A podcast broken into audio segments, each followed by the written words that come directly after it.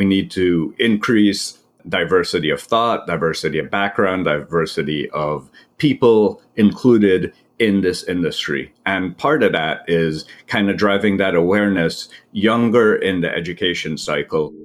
You're listening to Cloud Security Reinvented, a podcast for security leaders with a focus on the cloud. Learn best practices from fellow security professionals and how they disconnect from it all at the end of the day. Cloud Security Reinvented. Good morning, or depending on when you are in the world, good afternoon, good evening, or good night. Welcome to Cloud Security Reinvented. I'm your host, Andy Ellis. Before I introduce our guest for the week, a quick word from our sponsor, Orca Security. Orca provides agentless security and compliance for your public cloud infrastructure, enabling you to detect and prioritize security risks in minutes, not months. Thank you, Orca. I am here with Chris Foulon, the co-host of Breaking into Cybersecurity and a noted career coach and cybersecurity strategist. Welcome, Chris. Thank you for having me on today. Thanks for joining us. You know, across a career, not only do we as professionals grow, but the world we're in changes. And so today I'd like to get some of your insights, especially in light of the transition from the old on-premise world that many people used to start in to the world of cloud that is increasingly the default model for IT infrastructure and engineering. But first, you have an interesting career. And today we're not talking about your day job. We're really talking about the role you've had helping people get into the cybersecurity career field. And what has that been like and how has that journey evolved for you? Well, I would say it started from my own desire to get into cybersecurity. I started in a typical help desk role. And I would say on my first day, someone had a password on a post it note. And I was like, there's got to be a better way. Ever since then, I've been interested in cybersecurity, but there weren't formal roles in cybersecurity at the mm-hmm. time. As I grew in my career, I started to see more cybersecurity focused roles and I was interested in transitioning in. Unfortunately, many people would look at my resume, look at my background and go, Oh, no, you're just an IT guy and just kind of slot me in for those roles. I reached out to notable individuals like Chris Roberts, Ron Gula, and um, many others in the industry, and they were so welcoming to share advice, to share tips and tricks that actually did help me eventually uh, transition into cybersecurity.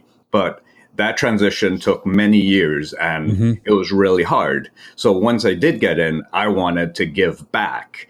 And around maybe three years ago, myself, Chris Roberts, Renee, we were going back and forth on very similar threads with the same theme of individuals looking to break into cybersecurity. Mm-hmm.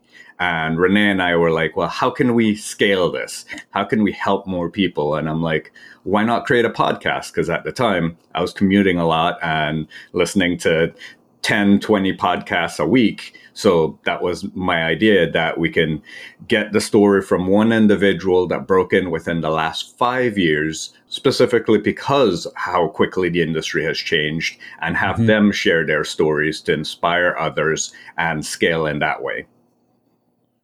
Yeah, that's fascinating. And I wonder how much the podcasting world has really been impacted by the lack of commute time. Because I know that's when I used to listen to podcasts and I have a much harder time making time for podcasts. I would say the same thing. I typically used to listen to upwards of 40 podcasts later in my commute because I would listen on 2x. And now yep. I can maybe get 10 in a week max. So I would say it definitely has hurt but not too much. You mm-hmm. still have a lot more people that are gaining visibility. And we've seen our podcasts take over the years. So we've had hundredfolds increase year over year. So we're quite happy with uh, the uptick in interest in, in the Breaking into Cybersecurity podcast. Well, that's great to hear. So really, as you look at how people break into cybersecurity, you know, cloud has become really prevalent. So how have you seen the world of sort of that security transition change as cloud has become the norm? Is it getting easier or harder to move in? I would say easier because traditionally in the past, you had to be almost an expert in networking, in infrastructure, in OS, in order to get to those high levels where you're working, you're architecting a data center. Now, with cloud service providers, all looking to drive adaptation of their framework they're putting out free resources, they're providing free content, and to drive that adaptation of their cloud, that now someone who's really interested in it could go access all these free resources and become very knowledgeable in cloud without having to understand a legacy infrastructure. And for these cloud native companies, these startups that are just starting in the cloud, having someone that isn't inhibited by these old design architecture models is actually quite helpful because they could be more nimble and just move into the future. Yeah, that's a really great point. I hadn't thought about just the prevalence of free training. Yeah, I recall when you know, I first got into it, I got trained in Cisco. You know, the Air Force paid for you know all of the classes except for the test for going for your CCIE. But it was, you know, I looked at the bills for those, even though I didn't pay them. And that was pretty pricey getting trained on how to use Cisco gear correctly. But I guess now the, the functional equivalent is all free if you're willing to spend that time.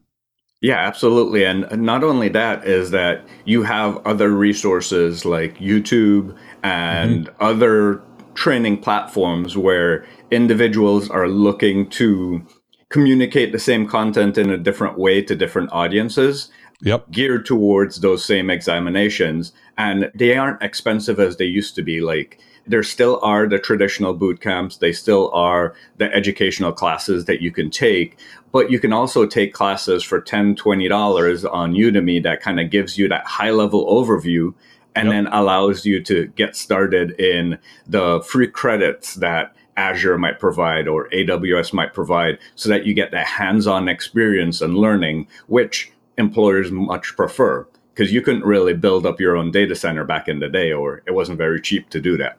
Yeah. Well, maybe we just answered my next question, but we think about, you know, the difference in expectations. So when people are coming, they want to break into security, you know, especially around the cloud. How is it different than what they expect walking into it? I think there's still that expectation that everything is coding, programming. I would say today there's so many different verticals within security that you don't have to be that programmer. You don't have to be a coder. You can understand how to design a well architected cloud framework without being in the YAML file for that infrastructure as code. You could do that all by yourself. And then there's even drag and drop options in some of these cloud providers where you drag and drop, they design the code for you, and then it's ready to go. So today you can understand the, the security implications without necessarily getting into the code. The other thing that I would say is because cloud is so easy to use and adaptation is so easy that now smaller businesses are jumping into it and they mm-hmm. need people to drive awareness of security at those smaller levels because before they used to have to go to an MSSP or an IT service provider to guide them. But now you have consultants that can help with that down at that level without them having to spend a fortune. Okay. No, that's that's really fascinating to think about. And so as we think about the transition, you know, there's practices that we sort of become norms and we say, look, we just always do this. What's the practice from the pre-cloud era that you think we should just be done with, that we should get rid of and not not really have in our wheelhouse anymore? I think that the biggest thing is when you think of digital transformations and driving to the cloud, this idea that you can just pick up and drop your old infrastructure and your old designs that you had mm-hmm. on premise, even if you had them virtualized, and bring them into the cloud. Because A, you're not taking advantage of the design architecture in the cloud. And B, you're just really moving your risk from on premise to cloud. And in some ways, because people have a set of false expectations because they don't properly understand the shared responsibility model. Yep. They increase their risk by going to the cloud. They increase their cost by going to the cloud with these simple lift and shift transformations that you're mm-hmm. doing, and then realize, whoa, we're spending too much money on storage or we're spending too much money on compute because they never really redesigned their architecture for the cloud or mm-hmm. did some analyzing of what data they really needed to take to the cloud and if that data is still even valuable to them and they just moved everything there and now they have all that data to protect in two places on premise and the cloud so let's look at the flip side of that one. What's the practice that we used to have that is even more relevant today that we should really embrace? I think when it comes to identity and access management, it becomes mm-hmm. even more critical in the cloud because you have a so many new digital real estate places that you have to take yep. Account for you ha- it's so easy to sign up with a credit card and to get a new service so when it, it comes to that procurement aspect that managing the digital real estate for the companies mm-hmm on premise, it used to be easy because you had to physically install it in the data center. Now it's a lot harder to manage that. So going back to truly understanding what the business needs and working with them so that they don't skirt around you and go buy these digital services. That's really great one. So this one actually for you do really relevant. So I think what piece of advice do you wish you had been given early in your career? And probably you have a lot of advice because now you go around and you give people advice early in their careers. But what's the one that really stands out for you? I think for me is really finding what you're passionate about and driving towards that. I mean, your passions will change throughout your career, but mm-hmm. don't go chasing a paycheck. I think all too often, especially when you're younger, you might go, "Oh, wow, you're getting six figure salaries in in cybersecurity. Let me go do that. But if you pick a role and it doesn't align with your skill sets or your passion, and you feel like you're always pushing a stone uphill, you're going to burn yourself out and then you're going to end up regretting that decision. So I think yep. like truly sit down, figure out what you might like. I know it's harder when you're younger because you think you can do everything or you don't know what you want to do but right. having some self reflection and trying to figure out at least a guided path as to where yeah. you want to go. Right. So you know, I think you don't have to decide like this is my passion for life. It's this is something I'm excited about right now. Absolutely. Okay, I love that. You know, as you look at the future of technology, what opportunities that it provides most excite you today? I think some of the, the interesting opportunities when it comes to things like automation, machine learning, and AI is that it could take away some of the mundane tasks that people have to do and allow us to think and do some of the more creative things. Yep. The flip side to that is if you automate without thinking through the process, you end up adding more complexity and more risk to your business. Yeah, I think I've definitely seen that. You know, places where folks automate something and now they have scale with a process that didn't work rather than fixing the process. And, you know, maybe they're getting, you know, hammered with alerts because they scaled up their alerting before figuring out how to have alerts that would matter for them. Yeah, and I was on um, thread with accidental CISO on Twitter last night, and yep. he's like, "Would you invest in automation or good people?" And he was like, "Automation for sure." I'm like, "Well, I was in a recent talk with Sounil Yu, and yeah. one of the things that he mentions is that the more you automate, the more people you tend to have to maintain that automation. So be careful yeah. what you're automating and make sure you do it right. right. Bad automation traps good people. That's uh, the way I tend to think about it. Is now they're just chasing everything down rather than improving things. Get the good people and then go automate. Yep. Okay, bit of free form doesn't have to be about technology or the cloud but I discover everybody has some bit of wisdom or, you know, their life philosophy that they love sharing. So what's yours that you want to share with our listeners?